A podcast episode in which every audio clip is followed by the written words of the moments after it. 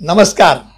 नेहमीप्रमाणेच तुमच्या डोक्यातील नाही तर मनातील प्रश्नांना योग्य उत्तर देण्याकरता मी ॲडव्होकेट अरुण देशमुख तुमच्यासमोर आलेलो आहे.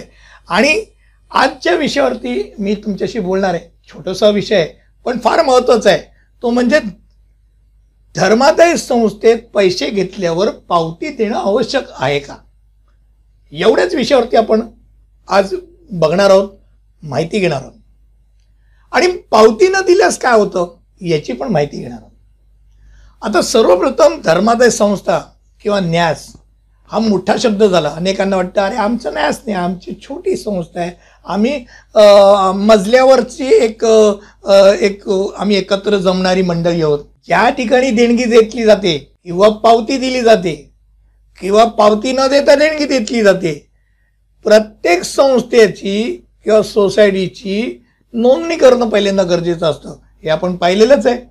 आता सोसायटीच्या गणेशोत्सवापासून ते कोणत्याही हेतू पुरस्काररित्या काढलेल्या फाउंडेशनपर्यंत तुम्ही जर पैसे घेतले आणि त्या माणसाला त्याची पावती दिली नाही तर काय गंमत होते बघा.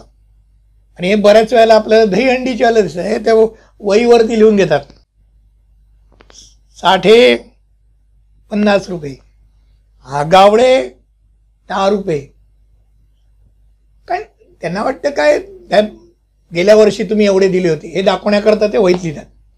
पण पावती देत नाही. आणि पावती न दिल्यात आणि पैसे घेतले. आणि जर कोणी तक्रार केली तर ती जबरदस्तीने तुम्ही पैसे उकळले. किंवा कायद्याच्या भाषेत बोलायचं झालं तर तुम्ही खंडणी घेतली. असं होतं. आणि खंडणीचा तुमच्या विरुद्ध गुन्हा लागू शकतो तुम्ही आत टाकले जाऊ शकतात. कारण तुम्ही पैसे घेतले त्याची पावती दिली नाही. म्हणजे तुम्ही खंडणी घेतली.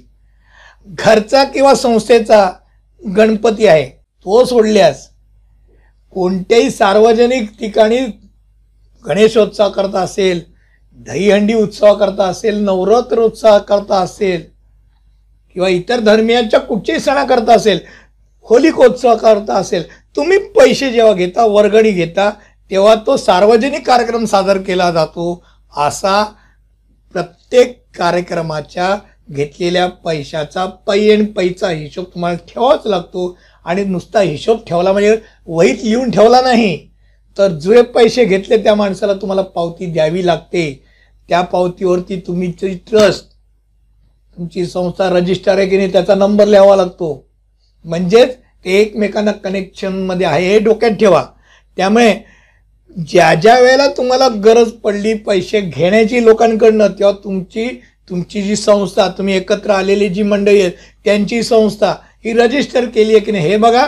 आणि रजिस्टर केल्यानंतर तो रजिस्टर नंबर टाकून पावती पुस्तक छापून मगच लोकांकडनं पैसे घ्यायला जा. हा तुम्हाला माझा प्रेमळ सल्ला आहे. मला वाटतं आपण या छोट्या विषयावरतीच बोलत होतो. कारण का त्यात गुन्हा दाखल होऊ शकतो तुमच्या विरुद्ध. जर तुम्ही नाही पावती दिली आणि पोलीस तक्रार झाली तर गुन्हा दाखल होऊ शकतो. हे डोक्यात ठेवा. महत्त्वाचा विषय छोटाच विषय होता. पण आवश्यक ती माहिती मी तुम्हाला दिली असं मला वाटतं. अशाच विविध प्रकारच्या माहितींकरता मी विविध प्रकारचे असे व्हिडिओज यूट्यूबच्या माध्यमातून बनवत असतो. तुम्हाला ते आवडत असतील अशी मला खात्री आहे. आवडत असतील तर नेहमीप्रमाणे तुम्हाला मी सांगतो. लाईक सबस्क्राईब अँड शेअर नक्कीच करा. नमस्कार.